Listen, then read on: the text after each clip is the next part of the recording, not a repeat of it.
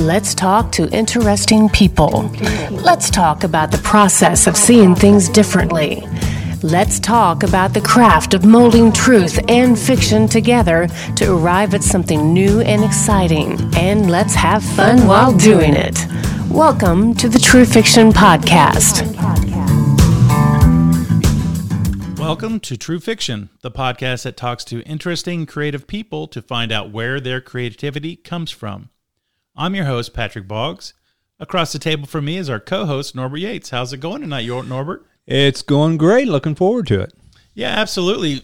Before I introduce our guest, though, I wanted to say thanks to all those who've subscribed to our show. I also wanted to remind those who haven't subscribed yet to do so. It's the best way to ensure that you won't miss our podcast. And it's easy too. Just go to your favorite podcast app, search for True Fiction, and click subscribe. All that's left to do is to sit back and have the podcast roll in.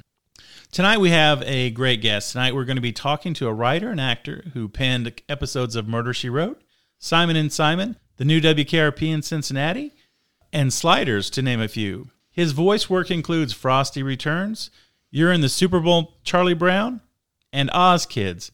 Additionally, he has written, produced, and narrated a number of pop culture documentaries and is the author of Raised Eyebrows, my Years Inside Groucho's House. True Fiction welcomes Steve Stoliar. Hi, Steve. How are we doing tonight? I'm doing fine. How about you guys?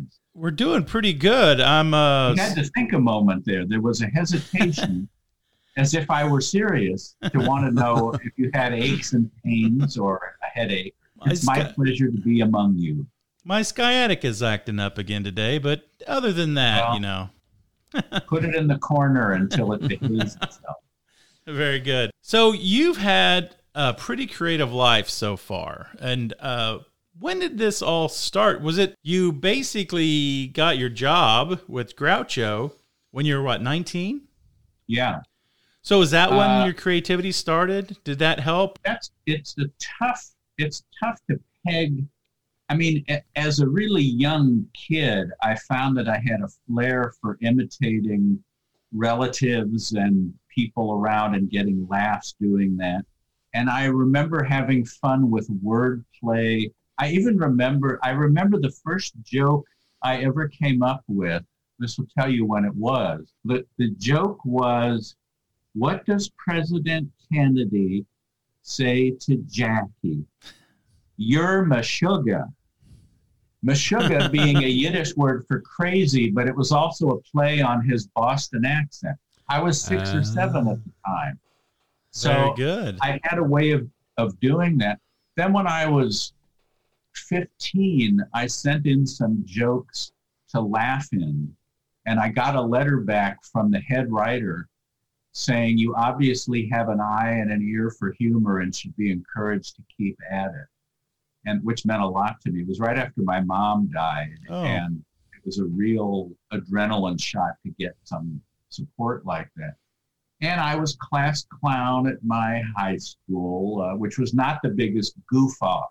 It sort of has become, you know, a smartass or something, but it was because I had gotten a, a, a reputation for a sense of humor and, and doing impressions and, you know, hosting the senior breakfast and different things like that. So it, I don't know. It's, uh, I think creativity was always there in some form.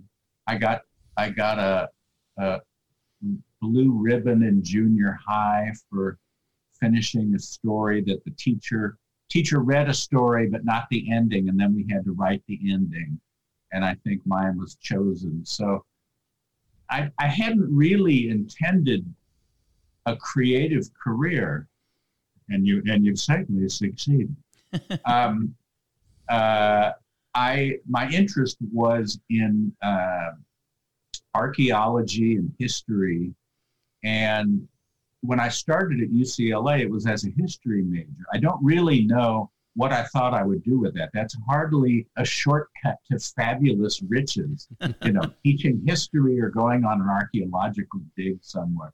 But that was what I loved. But I always loved old movies and comedians and and old Tin Pan Alley songs and that sort of thing. I just didn't really, I wasn't honest with myself about how strongly I was into it. And dared to think that that you could make a living at that. And I had my dad, who grew up during the Depression, was a very nuts and bolts guy. You know, it's like you don't get a job that you enjoy, you get a job that keeps food on the table and the rent paid. So even when I was crazy about dinosaurs, he was trying to push me into being interested in micropaleontology because those were the people that found oil and there was money in oil. But I didn't care about microscopic fossils. I like dinosaur bones and right. saber-toothed cats, and that's it. And he kept trying to push me that way. And he certainly wouldn't have believed that I could make any kind of a living writing or doing voice work. So I didn't take it seriously either. And I would say it was getting the job and working inside Groucho's house and just being immersed in that atmosphere and it just it became irresistible and i and i switched my major from history to motion picture television. Oh nice. And uh, that that got me going in a professional way. And after groucho passed away i worked at, in the steno pool at universal studios from 11 to 8 every day typing on a Selectric 2 Barettas, Kojaks, Rockford Files, um, such films as Animal House oh, and wow. uh, Melvin and Howard. It was really cool. It was also interesting trying to figure out is this movie going to be good or not. And I was usually, I was usually right, except for Melvin and Howard, which I thought was ludicrous because it opened with some old man on a motorcycle in the desert having an accident, and then some guy picks him up and they start singing about Santa Claus's souped up sleigh. And I thought, this is stinkeroo. and it ended up winning Best uh, Screenplay at the Oscars that year. Wow. So, as usual, my thumb was on the pulse of the entertainment. but I knew Animal House would be a hit. And there were others that I liked. And then, you know, I, but I was on the uh, I was on the wrong side of the desk because I was typing, getting familiar with scripts, but I wasn't writing them. And then I left the steno pool and got to work for a producer named Bill Dial at Universal, who had worked on KRP in Cincinnati. But I was still on the other side of the desk, even though he respected me as more than just someone to get the phone and type stuff and make coffee.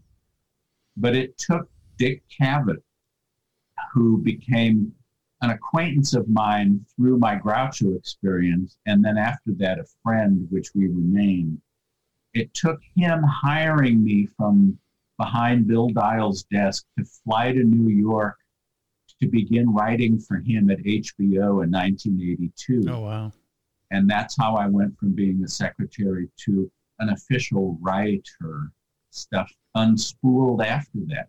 But I've, of course, skipped over the main chunk of why we're here, which is talking about we're talking about all the stuff that happened before and after, and oh, we we've got the A and the Z of the encyclopedias, but all those letters in between have yet to be browsed through. And I, I want to short answer to your question.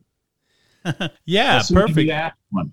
Yeah. I, and I also wanted to bring you back just a second because you got me thinking. Uh-oh. Uh Yeah, and I, I'm sure you could smell something burning. Um, when you talked about Animal House and you knew that was going to be a hit, one of the things I, I guess at the time John Belushi wasn't really that big of an act, but you've seen the script and you were reading the script. And You said, "Hey, this looks pretty good." Do you think that because it was a good script, they've got good actors in those roles, or do you think that if is that how you see it ever? Do you see that usually well, when there's a good script? A good, a good actor can't make a bad script good, but a bad actor can screw up a good script. Mm-hmm. So it had to be. I don't think at the time I knew. No, I didn't know at the time who was going to be in it. I was just sure. by the writing, but I knew they were from National Lampoon, and I had been a big subscriber in the early '70s. And you know, I grew up with Mad, and then graduated in Natlamp and loved the irreverent, you know, buy this magazine or shoot this dog. I loved that stuff, all that dark humor. And that was you know, the, this, I remember chunks of the script that I typed were there was dark stuff in there that didn't make the final. Oh. Uh, there was, I think there was supposed to, there was a float of JFK, and the sorority girls were in the pink pillbox hat outfit that Jackie had on, and in the initial script, uh, something blows off the back of the Kennedy float head, uh, which doesn't happen in the finished version. There's hints of it, but not that. I remember that. But I thought that would be good. And then when it was a big hit and they were going to do the Blues Brothers, I was a huge fan of, of SNL in its, in its early years. But I couldn't figure out how they were going to make a movie out of something where Belushi and Aykroyd come out and, and open their briefcase of blues and dance and sing and do cartwheels and leave. How do you? And I, I was on the elevator one, uh, uh, at Universal, and there was a guy that had a button that said the Blues Brothers. And I said, How are they going to make a movie out of something that's like, and he said, It's going to be their story. And that was John Landis. Oh, wow. Time. So he would know, you know. yeah, that, absolutely. That, and, and I'll, I'll tell you why that movie's special for me has nothing to do with Belushi, Aykroyd, or Landis, and everything to do with the fact that I got to meet Cab Calloway. Wow. Because I used to wander around on my lunch hour, I used to wander around the sound stages and stick my nose where it didn't belong, but where you couldn't keep me away. and I found out when he was going to be shooting some scenes and uh, brought a photograph and he signed to Steve Hi-De-Ho Cab Calloway. Oh my gosh. That was, yeah. So I, I took full advantage of, even though I was mindlessly typing scripts, I got to meet, I, you know, I didn't really care that much about the then current hot, you know, Lindsay Wagner and Lee Majors were doing Six Million Dollar Man and Bionic Woman. That didn't phase me, seeing uh, Robert Blake and Baretta. And, but guest stars, I would try to look at the call sheet. So I got to meet Lauren Bacall on the set of Rockford Files. Wow. I got to meet Fred Astaire, who was in my pantheon of my handful on the set of all things of Battlestar Galactica. Really? Because his granddaughter said, Grandpa, will you be on that show? I love that show. So they wrote in a part for him, and I went down to the set, and he signed a picture I had from Swing Time. Oh my gosh! It was just, it was a great experience, just wandering around the Universal lot, observing. I used to see Hitchcock being driven in every morning in the back of a dark green Lincoln Continental. He was supposed to be working on a film called The Short Night, but everyone sort of knew it was never going to happen. But because he had been such a long and trusted part of MCA, I mean, going back to Alfred Hitchcock Presents was shot there, and the Psycho House, and the Birds, and Marnie, and all that. He was a treasured member of the MCA family, so he kept his office there and would go in and have lunch. But we all sort of knew it was never and, and in fact it didn't. He never did make it. But i would see that unmistakable silhouette going hmm. past the guard station uh, either to or fro. Now do you know if anybody ever did that movie? They never did. Oh, i had a copy of it at one point. Holy cow i may still have it in some box somewhere. I, I think that everybody has this phantom box somewhere that has all the things they haven't been able to find, but no, they didn't throw out. So it must be here. Or maybe I sold it on eBay. I don't remember. I've got that box somewhere at home. Yeah. Where I well, don't you know. look in there and see if my script The Short Night is in there. So one of the things I was thinking about when you was talking about uh, working with Groucho and you changed your ma- your major to to film studies. Film study. Yeah. Was there was it a process that you um, went through just being with him and sort of his energy or his intellect or his humor? Was it that, or was there one moment, or was it him? You know, was it the life that he had lived? How did that come about? It, where you go? It was the it was the atmosphere. It wasn't there wasn't one. I didn't have this, as God is my witness, I'll never go hungry again, Scarlett O'Hara moment where I'm going to be a part of this lookout world. You're going in there a, secretary and you're coming out a star. No, it wasn't like that. But I'll tell you, I was really drawn to his circle of friends. Um, the older writers, the older directors, as well as some of the older stars. Erin Fleming was a younger woman who was a uh, Canadian actress that had started out as his secretary and eventually became really in charge of his life. As he got weaker and hazier, he got more dependent on her. So she was really in charge of his life. And she was a very mercurial, ups and downs, crazy person. Actually, literally, it turned out that she was a paranoid schizophrenic, oh, which no. was a dangerous thing to have in charge of an elderly man whose health was precarious. But her her circle of friends were these younger, quirkier, and I think there was a certain amount of recreational drugs involved as well. I, I wasn't that sure because I led a very clean life and didn't do that sort of thing. But I think that, that some of their behavior was enhanced, hers was as well. Um, but her friends were like uh, Elliott Gould and Sally Kellerman and Bud Cort. And uh, there were a few, it was sort of like an Altman movie because they were all Altman people, strangely. Um, and I never quite connected with them the way I did with the people that made Groucho's films or with George Burns or Mae West or Steve Allen, Jack Lemmon. It was it wow. was really an extraordinary experience for me. And also because I got the job at the absolute epitome of my obsession with the Marx Brothers and with Groucho.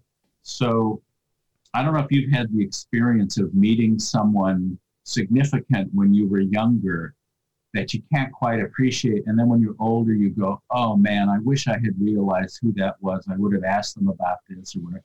In this case, my mind was like a Rolodex of names. So I would meet Nat Perrin and I would think, okay, Nat Perrin, he worked on Monkey Business and Duck Soup. Oh, he created the Addams family for TV. He's one of Groucho's oldest friends. He was called the Deacon in the Groucho letters because that was his nickname. Oh, all right, there's Irv Brecher. He wrote at the circus and Go West and worked on Meet Me in St. Louis. And, uh, you know, and then, and they were impressed that a, a whippersnapper like me would know who the hell they were at all. You know, they, you know, you don't want to hang out with these old Alta cockers, do you? Yes, I much preferred the company uh, I got to spend time with S.J. Perelman. I mean, in addition to working on Monkey Business and Horse Feathers, was just one of the most influential humorists of the 20th century, up there with James Thurber and Robert Benchley and those wow. those guys. Um, he sort of bristled when people would only want to know about the Marx Brothers because he had filled like 20 books with short humorous pieces from the New Yorker and other magazines.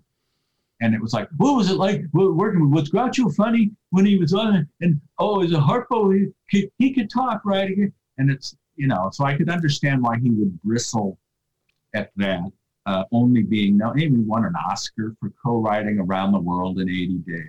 Oh, wow. But he stopped by Groucho's one night on one of his on his way back from one of his around the world jaunts that he would then write about. And they were very cordial. Uh, I didn't, you know, if I hadn't known that there had been any bristling over the years, I, it, it went both ways because Perelman resented only being seen as a Marx Brothers gag writer. And then Groucho resented that some essays he had read implied that Perelman needs to be credited with creating Groucho's screen character, oh, wow. which isn't true because he didn't start working on their films till their third film, and by then, after Cocoanuts and Animal Crackers, there. So there was that kind of ego bumping going on. But I remember after dinner, uh, Perelman took out a cigarette and said, uh, Groucho, do you mind if I smoke? And Groucho said, I don't care if you burn. Perelman said, That was good, Groucho. Let's try it for timing now. And I thought, Ooh, it's like being on the set of Monkey Business in 1931. But I was just, I so felt a kinship with that crowd. And I mean, I, I cornered Perelman for like 15 or 20 minutes, which amazed me because I knew that he was sort of a misanthrope that didn't suffer fools or, or most people gladly. But we were talking about the Algonquin Roundtable, and he asked what, what I wanted to do. And I said I wanted to be a writer, maybe for television. And he was saying you should write for the theater because they have more control over the material. And television, it's the producer, and in movies, it's the director. And uh, I asked him if I would be, if it was possible for me to have him sign one of his books. And he was staying at the Chateau Marmont, and he said he would be happy to just drop it off there and then he'll sign it and leave it there. And uh, he did, and he wrote for Steve Stoliar with very cordial wishes for his ultimate success as a writer. Oh, wow. And I thought, well, now I guess I've got to be a writer because people wonder, you've been a plumber for 35 years. Why did S.J. Perelman wish you well? so that, you know, again, it was, it, it was much more of a gradual transformation. But once I got over my nervousness, I never took the job for granted. And it was never like, oh, there's Groucho again. It was always some kind of adventure with the you know the dark elements of the fact that his life was winding down so i'm getting close to my hero as the curtain's coming down and dealing with Erin Fleming's fits of rage and just sprinting up and down the behavioral spectrum uh, it was a lot to handle at 19 or 20 because i had grown up in a very sedate middle of the road. You know we were from st louis and we're just sort of you know there weren't there wasn't screaming or the slamming of doors or drinking or you know it was a pretty straight and narrow thing. And i was dealing with some you know big personalities and but i managed to be the longest surviving employee there and, and Wow. worked there for the last three years of his life which was uh, much more than i thought it i mean i never thought i'd get to meet him i knew he was old i knew he was frail and I thought, I'm never going to meet him. I would love to, but it's not going to happen. In 1972, he was he played a few cities with his one man show that they did the Carnegie Hall album out. So in December of 72, my roommate and I went to go see Groucho at the Dorothy Chandler Pavilion. $9.50 for the ticket, which would not buy you parking now there All right. and it was not a great seat because I didn't have connections. But it was so electrifying to see him shuffle out and up to the podium because I thought that's him in three dimensions and in color. That's my. And actually, it was kind of a blow to the solar plexus because I didn't realize how how slow and old he had gotten. The, the press had kind of kept up the myth that good old Groucho at 80, just as quick and funny as ever. And he wasn't that way. And that took some getting used to. But it was still thrilling, and my hands stung the next morning from having clapped so hard. Because I wanted vibrate. This may sound really perverse, but I wanted vibrations from my hands to hit his eardrums because I knew it was as close as I would ever get to him. And then after the show in the in the parking garage, I spotted Zeppo Marx with a young blonde. I recognized him because I again had become so immersed in their lore and in uh, books and magazine articles and stuff that I just kind of kept up with anything remotely newsworthy. So I knew what he looked like. And I thought, well, I'm never going to meet Groucho, but damn it, I'm going to meet a Marx brother. So I went over and I said, Excuse me, Mr. Marx, I just wanted to let you know how much I enjoyed you in your movies. And he looked up at me and he said, You weren't enjoying me, you were enjoying my brother. And I thought, gee, I'm so glad I took a moment and get insulted by it. It, it, it would have been, I would have flatly rejected it if that night someone had told me that two years later I would be having dinner with Zeppo and Gummo, who was the other brother still alive, and Groucho, and that Zeppo would go out with the girl I was dating. Oh my. to think back to just that rusk brush off in the parking garage. And then because I took her to dinner when he was visiting, she was young and attractive and bright. And he sort of took an interest. He sort of picked up where Chico left off in terms of women. And he had recently lost his wife to Frank Sinatra. Oh, wow. Uh, so he was free, white, and 74. she was 19, I was 20. and she and I broke up, and I had a couple of photos that I wanted him to sign. So I sent them to his address in Palm Springs with a cover note saying, Linda and I, by the way, we've broken up. I know you've been around the block a few times. Do you have any advice to help me through this? And I get a phone call. Steve at Zeppo Marx. I hope I'm not bothered. No, no, how are you? Look, I got your letter and uh, I got the pictures and I'll sign them. God, I was good looking back then.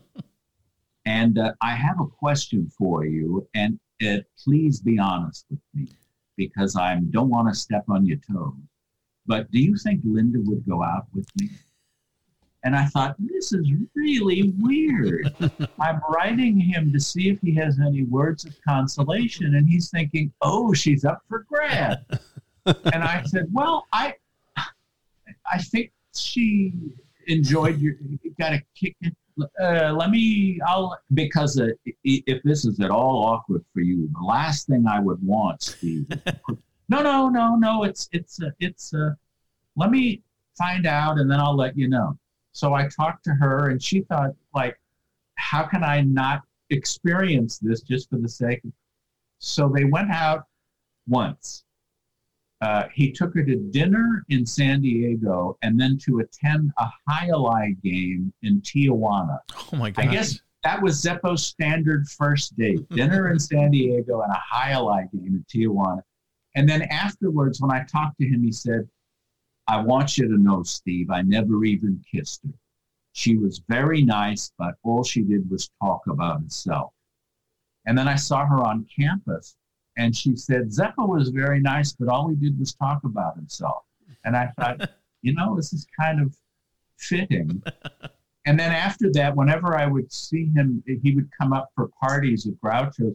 He would make a point of finding someone to introduce me to. And he would say, This is Steve. He and I dated the same girl, but he got further with it than I. so that was uh, the nature of our relationship. And then, you know, for heaven's sakes, Groucho Marx, who I came to appreciate on on three different levels. First of all, oh my God, it's the star of Duck Soup and Night at the Opera and You Bet Your Life. Second, he was someone who was personal friends with people that seemed mythic to me, people that didn't exist in color and in three dimensions. Um, W.C. Fields and George Gershwin and uh, George Kaufman and Irving Thalberg. You know, these people, in addition to the fact that he was a brother to Harpo and Chico, who had died in the early 60s, so I never got to meet them. So he was this, you know, one degree of separation with, you know, firsthand stories about these legendary people. And then the third level was just as a, a man from 1890. That's when he was born. Wow. So he remembered the 19th century. I said, How far back do you remember? And he thought a moment and he said, I guess the Spanish American War. wow. 1898. He was eight years old. Um, his memories went from before the Wright brothers to after the moon landing, which is just, wow. you know, if you have any appreciation of history, it's jaw dropping he talked about the night that the brothers had to go on the night that President Harding died in 1923. and he said that the, the theater that they were playing that night had an aluminum roof and it was raining, and all you could hear the whole night were the raindrops hitting the aluminum roof because nobody was in the mood to laugh that night. You know, wow. just this random moment lost for all time, but preserved in his mind. So, yeah, I mean, he was a, a literal Victorian, although he was American. I mean, he, you know, Victoria was on the throne for 11 more years when he was born. So I just drank it in, and it, it, that's what pulled me into that world beyond, you know, even after he was gone, I knew I didn't want it to end.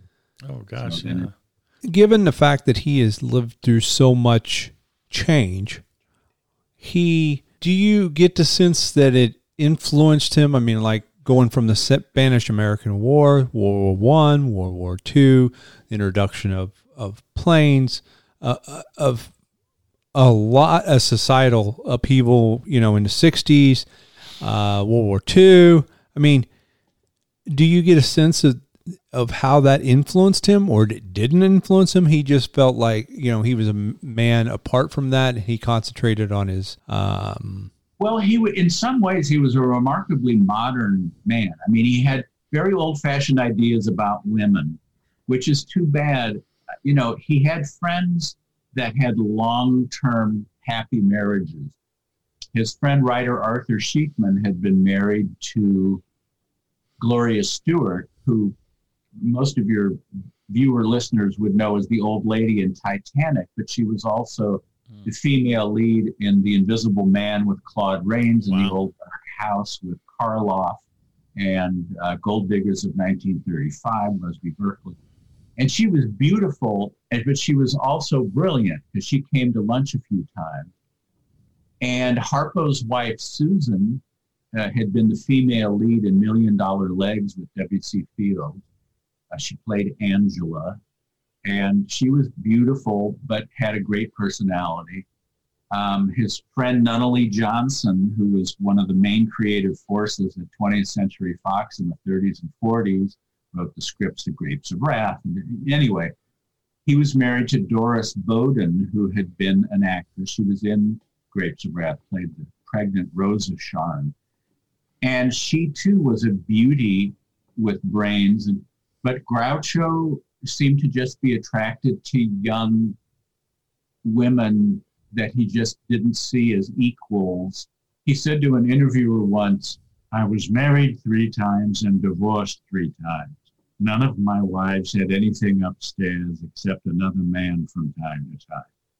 Uh, so I, I, th- I thought it was a shame because there were long-term happy marriages, but he he didn't really have that. So he did have, but for certain women, like he had great respect for Eleanor Roosevelt. He had great respect for Betty Ford because of her honesty.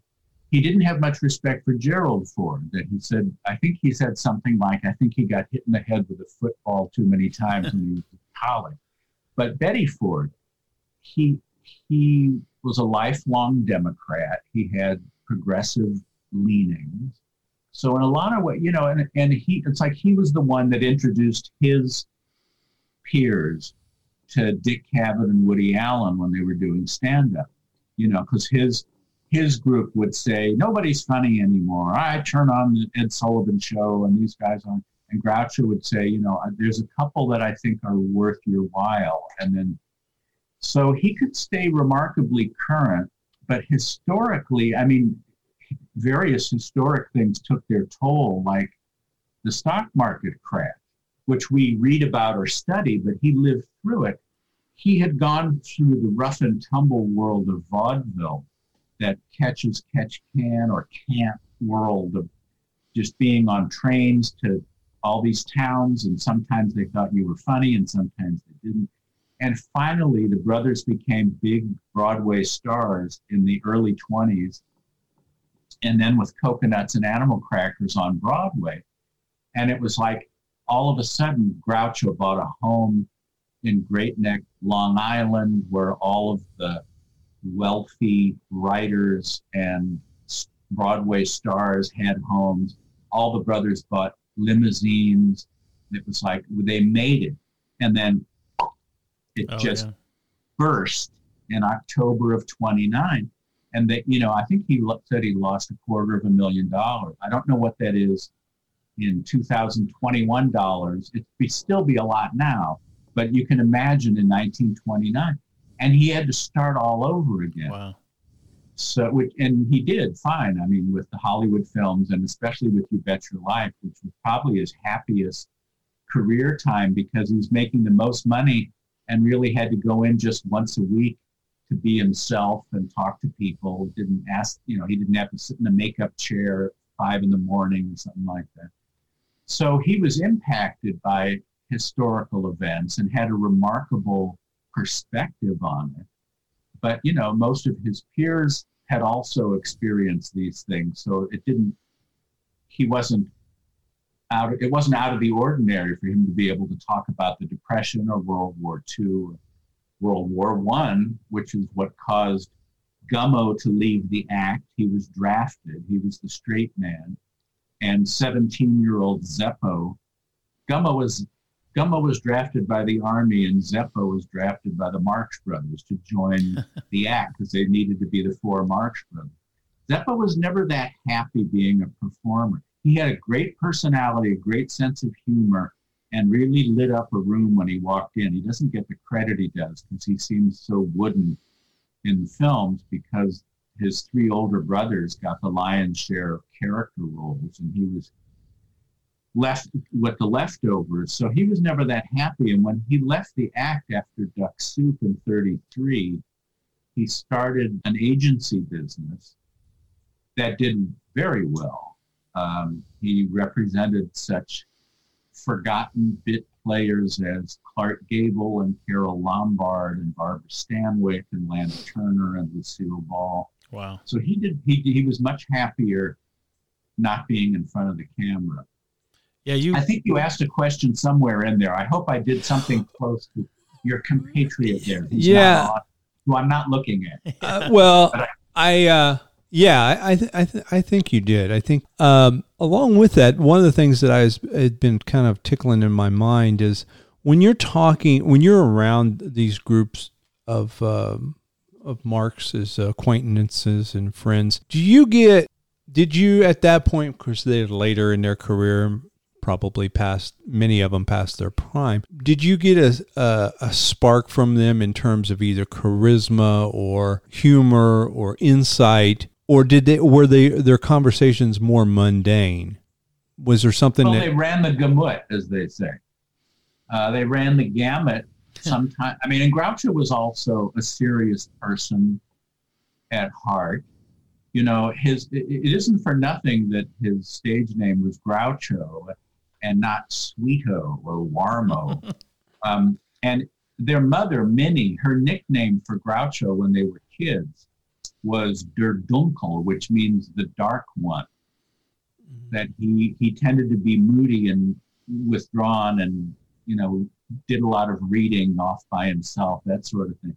So he had you know strong opinions about politics and business and, and things like that but also what i found out when i went to work for him was that the mechanism that made him groucho was still there which was really reassuring after uh, seeing him at the dorothy chandler and thinking, oh, so much of him is gone.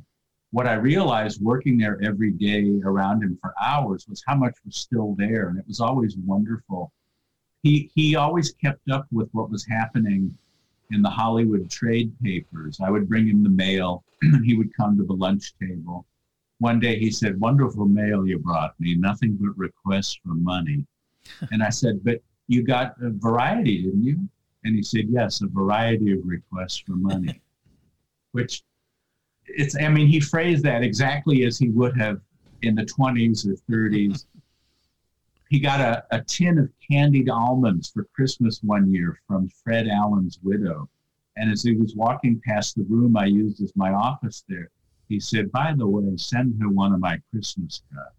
And I said, Don't you want to say anything uh, personal? He said, Well, tell her thanks for the nuts. Hope you're the same. so, I mean, that, that it's like he couldn't not twist a line and hand it back to you. It sounded like he could uh, actually do it in uh, in a darker way too. When that, that line about his wife or his wives, you know, somebody upstairs. That's that's a little dark. Yeah, Um, there was yeah, there was darkness to his stuff too. Did did that Um, yeah, did that fin- did that influence your humor? Did it like being around somebody like that for years and being somebody of who's had- a, I, a, an idol? Did you do you find that you, when you think about it, go yeah, some of the th- the rhythms and the things that I write, I maybe not mirror, but you you know kind of there's in, there's you can see the influence or feel the influence. I think it was a combination of my natural attraction to wordplay and humor and puns and fun with words. And I think that's what drew me to Groucho of well, certainly to the Marx Brothers of all the comedy teams and of Groucho of the four Marx Brothers was that wonderful way with words, in addition to the fact that he could say and do things that you wish you could, that you'd get in trouble. so I think I had that frame of mind to begin with, which made us sort of kindred spirits. There was one day he called me into his room and he held out a $20 bill and he said, Go down to Tower Records and get me some, some records. You know what I like. And it meant so much to me that he knew that I appreciated the stuff he did and that I wasn't just some tennis shoe wearing, pot smoking hippie freak that had no idea. You know, he appreciated the fact that I knew and got his world. So it was it's sort of a it it pinged back and forth. I was that way to begin with. Then discovering the Marx Brothers sharpened my sense of wordplay. And then working around him and reading more. And I mean, he had so many great books signed to him by Robert Benchley and George Kaufman and stuff. He said, You can borrow any of my books, just make sure you retain them. So I would take them home and read them. And so I know that that, you know, I'll hear myself saying saying something that was either very Groucho like or very Steve Allen, who was also had great fun with words and silliness, which is unfortunately underrated. Just being silly or saying something silly. So it wasn't like I was dull and had no sense of humor and then caught Groucho's virus. Um, nor was it like my humor was fully formed as Athena from the brow of Zeus. Um, it, it was added to and sharpened uh, by that whole experience and by the people. And, and, they, and they did still have it, even if they were retired or weren't doing much. There was something really enriching. And, and Groucho preferred the company of writers. Even when he was at MGM in the 30s, he didn't want to sit with Clark Gable and, and Joan Crawford and, and Jean Harlow. He wanted to sit with the guys like you'd meet at a deli and talk about politics and showbiz and who's sleeping with who and topping each other. That to him was stimulating. He thought that actors were fairly vacuous and uh, it just didn't interest him that much. He wasn't starstruck, you know, and since he was one himself, but he much preferred, you know, it's like that the others would think, can you believe Groucho would sit in the other room at the writer's table when he could be sitting at this nice table? But to him, that would have been the come down was having to put up with. Tell me what you think of my greatest performance. Well, that's that's some that's interesting because we've talked to different uh, actors slash comedians, and I think almost without it fail, all the good ones have said when we've asked them uh, anything along those lines. I'd rather talk to the directors. I'd rather talk to the writers. I'd rather than talk to the crew a lot Yeah. of times too. Yeah, Yeah, Usually you really don't get egoed. Steve, I was wondering if, um, and this may never have come up, but uh, love the Stooges, but I know the comedy of the Stooges is really different than the comedy of the Marx Brothers.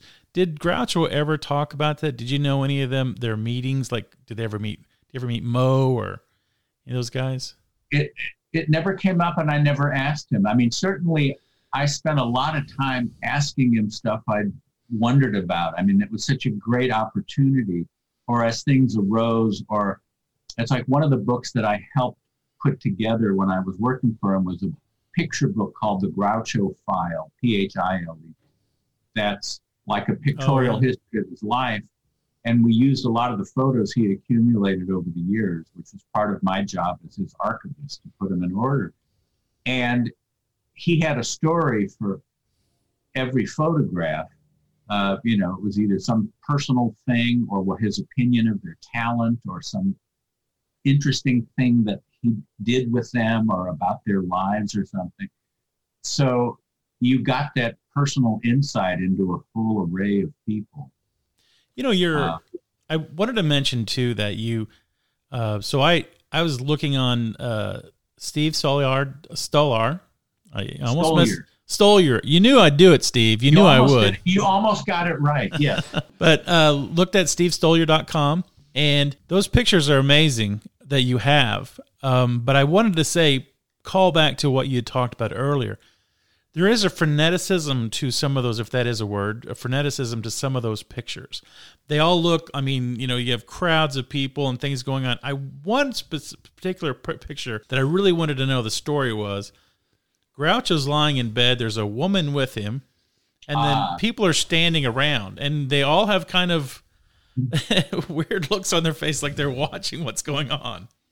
In 1930, Groucho wrote a book called Beds, which was just humorous essays about the bed.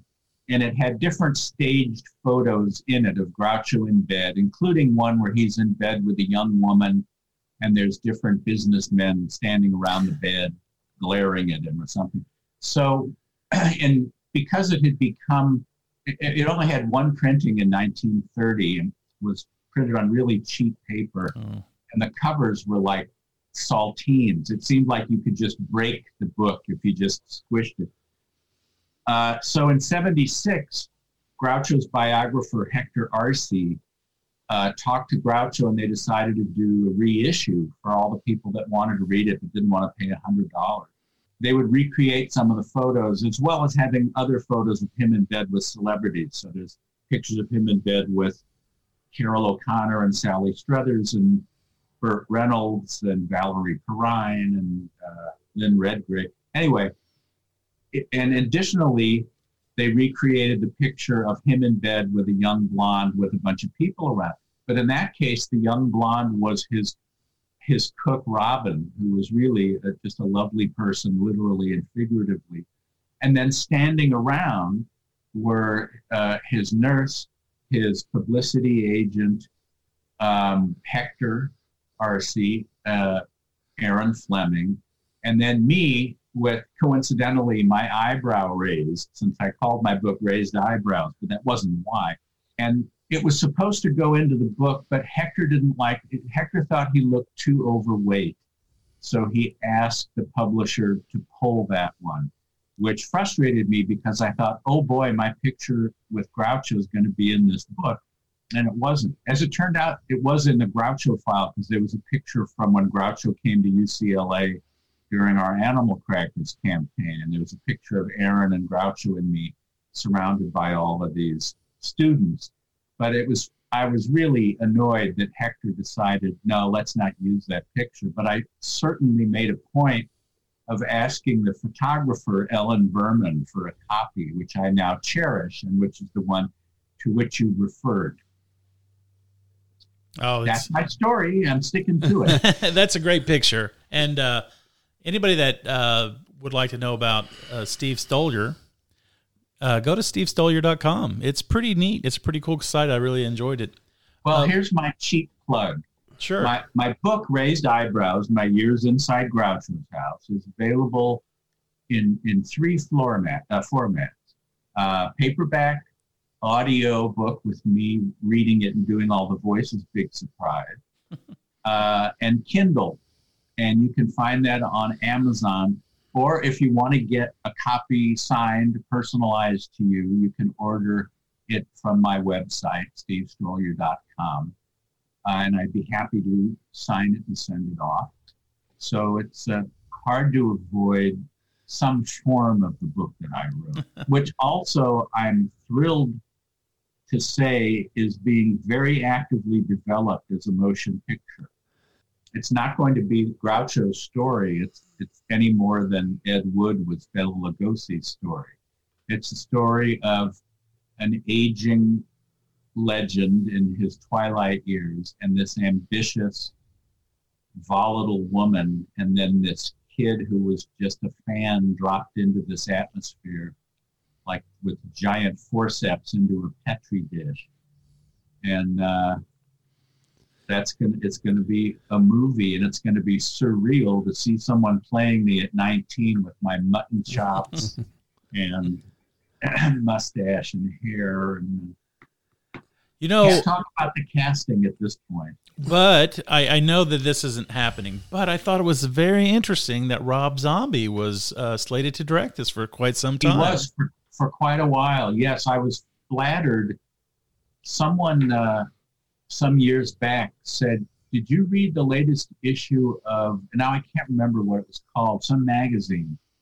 and I said, "What is that?" He said, "It's a British heavy metal magazine." I said, "Oh, I have a lifetime subscription." and he said, "Well, the reason I brought it up is because there's an interview with Rob Zombie in it, and I knew about you know House of a Thousand Corpses, and and in it he you know they asked him what's your favorite this, favorite that, and they asked him what his favorite book was, and his answer was Raised Eyebrows: My Years Inside Groucho's House. It was written by this kid that was just a fan, Steve Stoliar, and he went to work for him as the as his secretary, and it's wild and dark and we and I thought I'm so flattered all to hell. and so I checked on Facebook. I said, "Is there anyone that has any connection to him?" I just to say, "Hey, heard about it and thank." And there was someone who knew someone that was a guitarist at one time. So I ended up getting an email from Rob that said, "Hey, heard you were looking for me. Hit me up." And and so we started emailing, and he said, "Have you ever thought about doing this as a movie? Because it's just the kind of thing I'm looking for to get away from horror." And I had uh, been trying to get it off the ground for quite a while, and ran into all sorts of resistance. And I said, "Well," as a matter of fact, I was just about to agree to have it optioned by a producer who was going to give me extremely little money, but it was more money than anyone else was. But I hadn't agreed to it nor signed anything. And then Rob said, Could I read it? And I said, Sure. So I emailed him the script and he said, This will take me a few days. But then that afternoon, emailed me and said, This is fucking great. This could make a fucking great movie. um, I could get this thing financed. What do we do now? And it was like, oh my, I guess I need to find an Wow. attorney or someone to. And, you know, it, it was interesting because we're so dissimilar. I mean, you know, he looks like Manson with head to toe tattoos and, you know, it does screaming songs and explosions and horror movies with but he loved he loves old movies. He was a huge groucho fan and remains one. And we we did manage to get the football many many yards closer to the goal line before there was the realization that unfortunately he was typecast for his horror stuff uh, I even wrote a piece for the Hollywood Reporter all about all of the mainstream directors that started out in horror. The Corman people. I mentioned. Um, um, Well, Corman, Robert you hit about seventy-five percent of them right there with Corman. I mean, Yeah. everybody's worked. I said Corman. Robert Wise started out directing Curse of the Cat People and and wound up with West Side Story and Sound of Music. So Wow. you know, and and of course all of my Marx Brothers friends, fan acquaintances, all thought that I had sold my my cow for worthless beans. Why would you trust the guy? And it's like, thanks for giving me credit for not just leaping at this and we really were kindred spirits that were all, literally on the same page. Plus, we love talking about Bela Lugosi films and, email photos on the set of different vintage horror movies and stuff. Man. And we're still pals, which is great. There's no hard feeling at all. But the, the producers who had optioned it decided they want to, they still really want to make it, but they felt that they could, it was as far as they could go and just kept running into this resistance on financing and casting. And so now we have someone else I can't talk about yet, but it's going very smoothly. And I Just between us, Steve. Just just between us. oh, nobody else is listening. That's right. Oh, and Oh, me. know, Just us. Wait, I don't darn know it. How many people watch your show? I'm sorry. Norbert's still here. I'm sorry. We can't. And we got the about producer, so I don't know, probably. Won't you please say hello, David O'Selznick, that great Irish producer, David O'Selznick.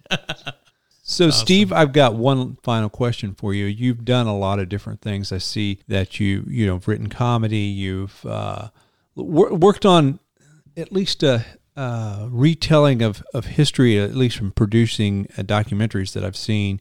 Uh, Voiceover work. Is there one that you have is more fun for you, or you're more passionate about than the others, or or is I, you know, I enjoy the voice work more, partly because I'm lazy and it doesn't require, I mean, I, I can go in, I'm good at a cold reading. I don't need to, you know, all- you don't need to memorize the lines when you're reading them into a microphone. And you don't have to look your best. And, and, uh, uh, you don't have to face the blank page. Dick Cavett told me that Fred Allen had a sign in his office that said, Where were you when the page was blank?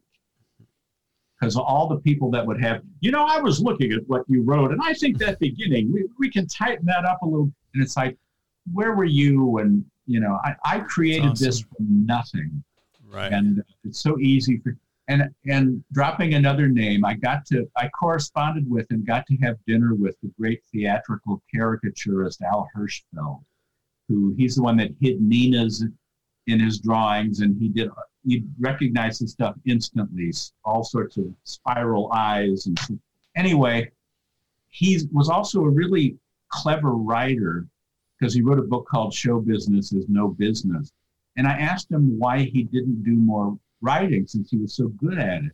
And he said, when you do a drawing, no one ever says, How about if you put a tree over here? Or how about if you make his feet bigger? They just, you do the drawing and it's done.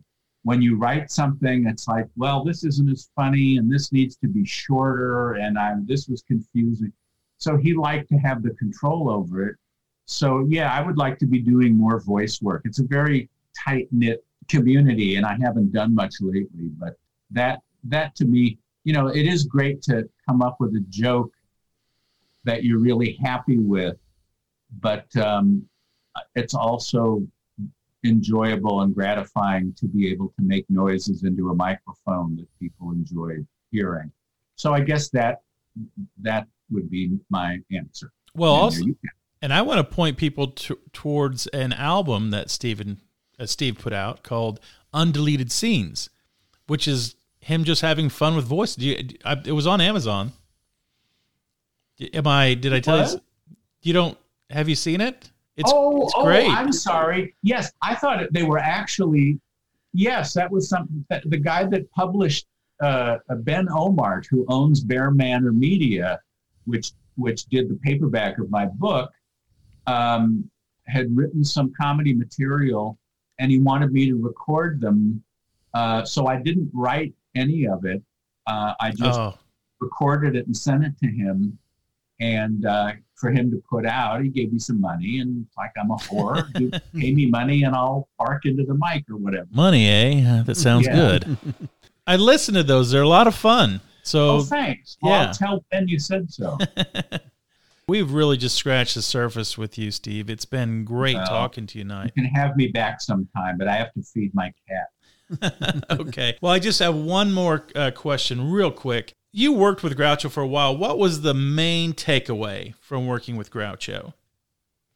I'll tell you one of the things that impressed me the most that has stayed with me. I mean, I can't pick like the funniest thing he said or because it was it's picking snowflakes out of a blizzard. But one of the things that impressed me the most and that I try to do whenever possible is unlike a lot of comedians, Groucho always tried to credit with whoever came up with a funny line instead of just stealing it and getting the laugh. He would say, you know, Robert Benchley had a funny line that uh, I'm in excellent health except for an occasional heart attack. Or Woody Allen had a great line. I don't mind dying. I just don't want to be there when it happens. That's a brilliant line. So that way he would get the laugh, but he would be crediting that person. And I've always tried to do that. And if I write something funny on Facebook and then someone else just duplicates it, I get really pissed and they think that I'm over. It's like, what's the big deal? And it's like, you don't understand. I crafted that pun out of two things that didn't seem like there was any nexus. And and you just appropriated it. So I, you know, and so on Facebook, I'll say, my friend Mark Evanier said this funny thing the other day. And that's one of the things that stayed with me, that someone that, that I thought was really classy and that you could you can afford to credit the person and still get the laugh. I did here's I'll try to do this briefly. Um, I was actually a guest on a Dick Cavett show, and the other guests were Pat McCormick, David Lloyd, who wrote Chuckles Bites the Dust episode of Mary Tyler Moore, and Larry Gelbart, who was a longtime comedy writer, MASH, Tootsie, and McCormick. McCormick's one of those, you know, larger than life, literally and figuratively, about whom many people have stories that often can't be told in mixed company. So I was there as sort of the young writer there to hear their advice and, and, and they were all telling Pat McCormick stories. And I thought, I have nothing to lose. I'm going to do this. And I said, I have a Pat McCormick story, and I have only just met Mr. McCormick. And they looked, what?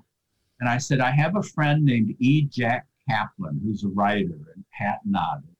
And I said, he and Pat were driving past the Braille Institute on Cahuenga, and I see Cavett put his head in his hand like, "Oh God, don't, don't yeah." and all of the lights at the Braille Institute were out, and McCormick said to Jack, "Oh, they must be working late tonight." Now, I consider that one of the most brilliant ad libs I have ever heard. And when I told it, and there was a studio audience, it got a thunderclap of laughter. But what was great was I was saying, this guy said that. But because I told it right, I could bask in the knowledge and the warmth of the laughter and applause. And just as that segment was dissolving into a commercial, you could hear David Lloyd, who hadn't said much of anything, say, They must be working late tonight. That's wonderful. so I try to give credit instead of just swiping a line. Anyway, this was grand of you fellows to do this, and I hope that your viewers and listeners find my ramblings of interest. Yeah, well, we have. Uh, SteveStoliar.com, man. Go check it out. It's been a it's been a blast, Steve, and I really Thanks. really appreciate you coming on and talking to us tonight. Thanks for your time, Steve. My pleasure. Hey, have a good I'll one. See you, I'll see you in cyberspace. Absolutely. we'll see All you. right. Bye bye. Bye. Thanks for hanging out with us on the True Fiction Podcast. If you like what you've heard, please visit us at Facebook. You can also leave us a review on iTunes or through your favorite podcast app. Until next time, stay true and stay creative. Hey, you're too late. Catch a ride somewhere.